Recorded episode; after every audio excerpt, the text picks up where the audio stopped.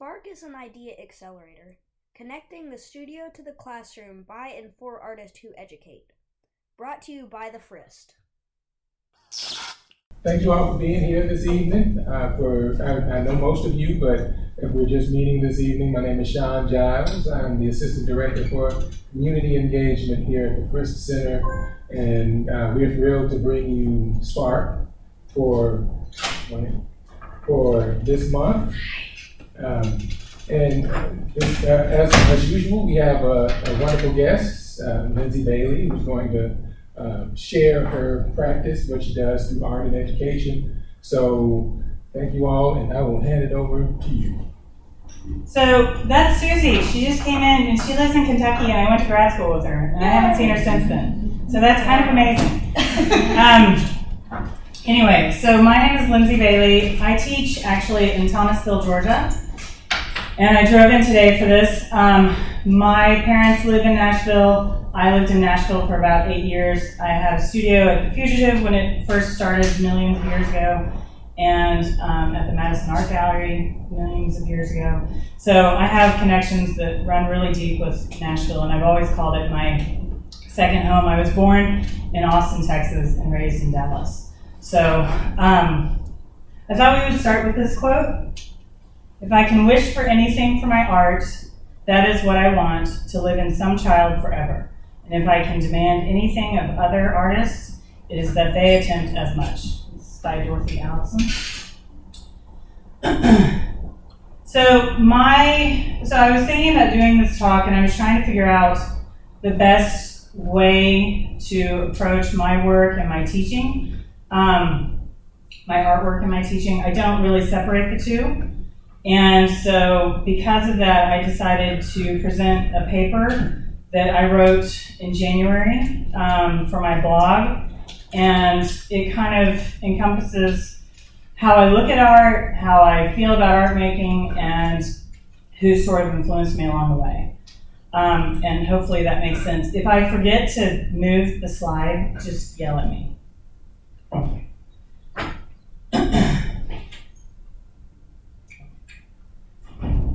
Recently, I saw two sculptures by Nathalie Miebach at the Frist Center for the Visual Arts in Nashville, Tennessee. They were amusement park scenes made from an assortment of mixed media and found objects rope, dowel rods, paper, bamboo, beads, sequins, tiny woven structures, tape, etc. One of the sculptures said Wonder Wheel on the side of what looked to be a Ferris wheel. The Ferris wheel had little woven paper baskets going around the inner part of the wheel and green flags and white and black circles decorating the outer part of the wheel. Underneath the wheel was a bit more complicated. There were more woven paper baskets, but in the shape of tiny boats, and they didn't seem to be going in one particular direction. Different styles of nautical flags were sticking out from all angles of the base of this sculpture, which appeared to be a deconstructed basket. Around the edges of the basket weave were tiny red and white life rings and beads in various shades of blue. Below the basket weave was what appeared to be a raft made out of bamboo floating on an ocean of blue rope. The second sculpture was a larger version of the first sculpture, but with what appeared to be a water park going through the Ferris wheel shape, and tiny boat structures racing down the waterways made of blue rope. The base was made of dowel rods built into a structure that looked like tiny scaffolding. The rope ocean was sitting atop the scaffolding and draping over the sides. The viewer could make out a sign saying Wonder Wheel that was written around the circular part of the Ferris wheel. Letters spelling out Jane's Tides in red next to a yellow arrow was on the side of the sculpture at the upper part of the scaffolding. There were dowels and colorful beads, paper baskets with umbrella tops, and blue life rings jutting out from all sides of the scaffolding. These two sculptures contain everything that I personally love to see in artwork craft, interesting materials, imagination, discovery, color, celebration, question, and fear. My interpretation of these two sculptures deals with the complexity between two very real feelings excitement and terror. I see these sculptures and instantly I am taken back to a nightmare I had when I was 10 or 11.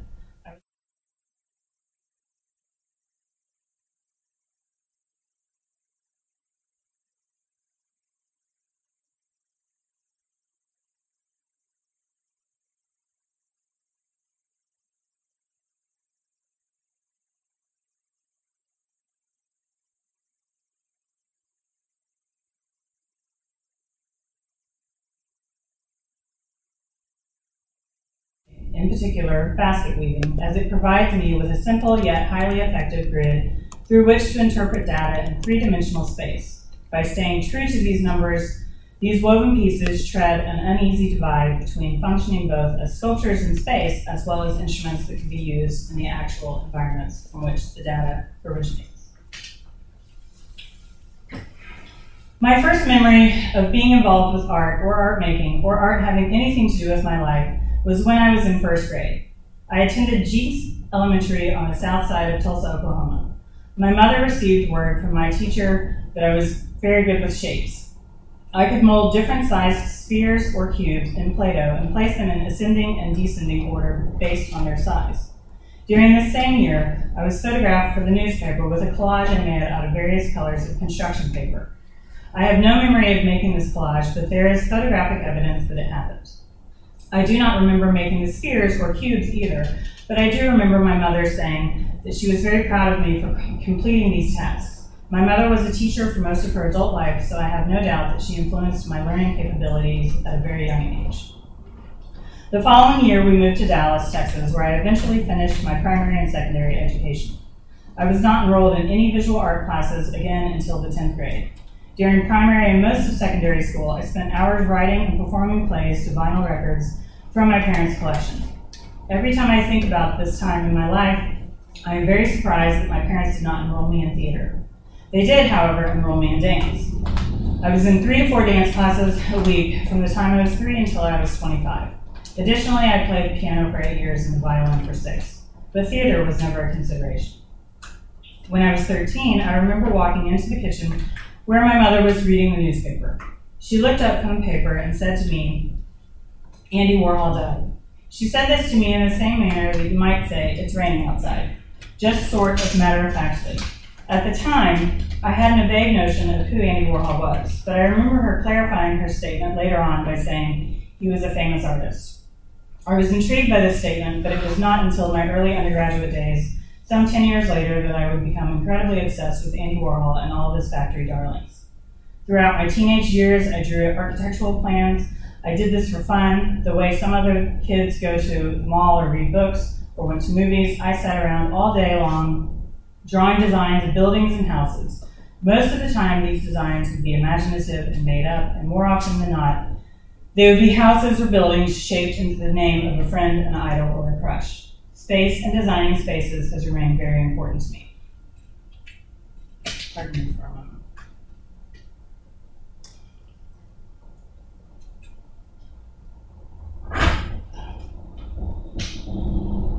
Um, this is a teacher of mine from the University of Texas and one of her pieces.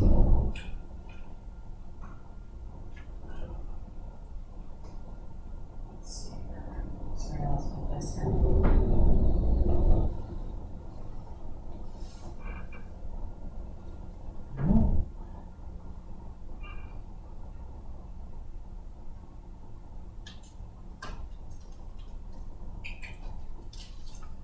This is a piece called Funhouse that I did under that professor that I showed before.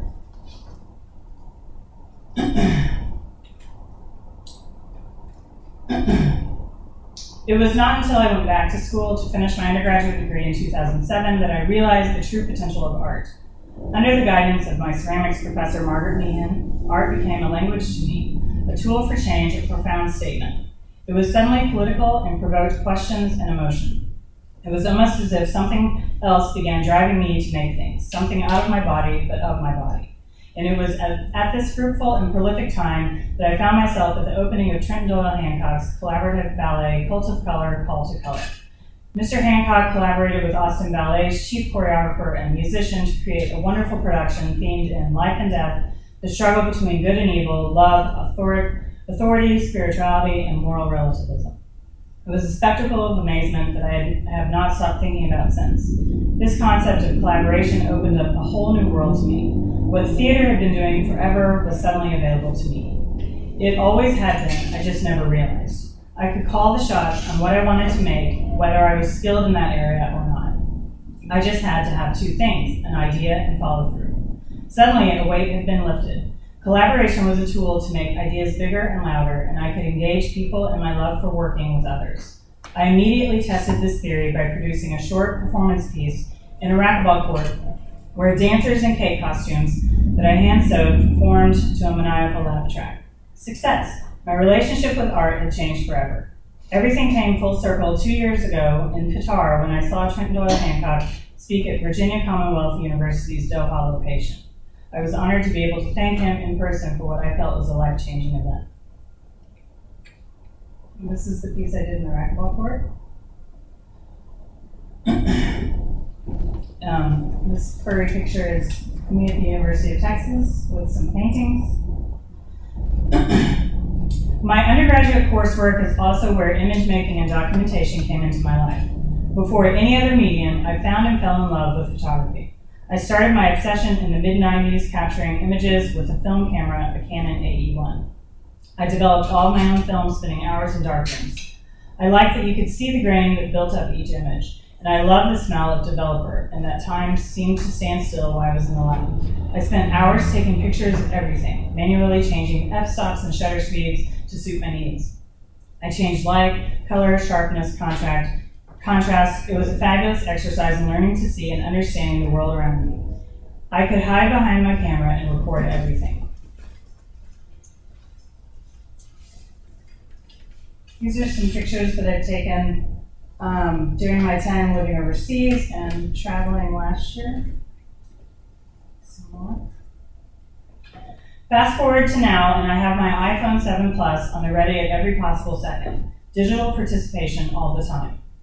My phone camera is easy to access, always has film, and can take 30 or more pictures in half a second. It's not film, and it's not as clear as a DSLR, but it does all the things I need it to do. My phone was my documentation tool for the cultural research I did while I was living and teaching art for four years overseas.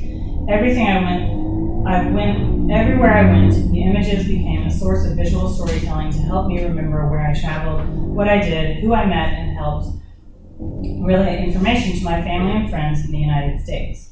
If I'm not taking pictures, I feel like I'm losing memories, which makes my stomach and heart very heavy. I am constantly worried that I will forget an experience. This is a piece I did in Beijing um, with about 500 participants. It was a freeform weaving piece. Um, and this is my MFA thesis. My piece was relatively dark so that the videos and um, images could be spotlit, but um, so it was really hard to photograph, but this is one of the photographs that was in it. You can see it's in a tent that I built. When I make installations or performance pieces, when I am teaching or working with community, I am always chronicling everything from start to finish. Image making is my passion. It is the proof I can point to so that I can say, I was there, that really happened, this is what I made. My camera is an extension of my relationship with the world and the record- recording device for documented experiences I hope to leave behind. These are some other photographs that were featured in that show. And some images from teaching. This is my fourth grade class that I teach currently. That's one of my kindergartners. This is when I was teaching a workshop in Nashville in 2012.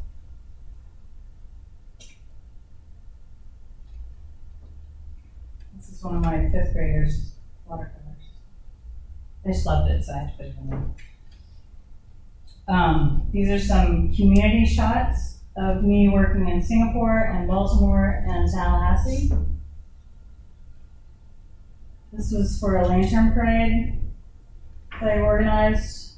Um, this was for a mural painting project that I did. This was another freeform weaving workshop. And this was an improv costuming workshop. And that's it. That's my cat. I got him in Qatar, so I flew him over, and so he's part of it. I hope that made sense. Does anybody have any questions?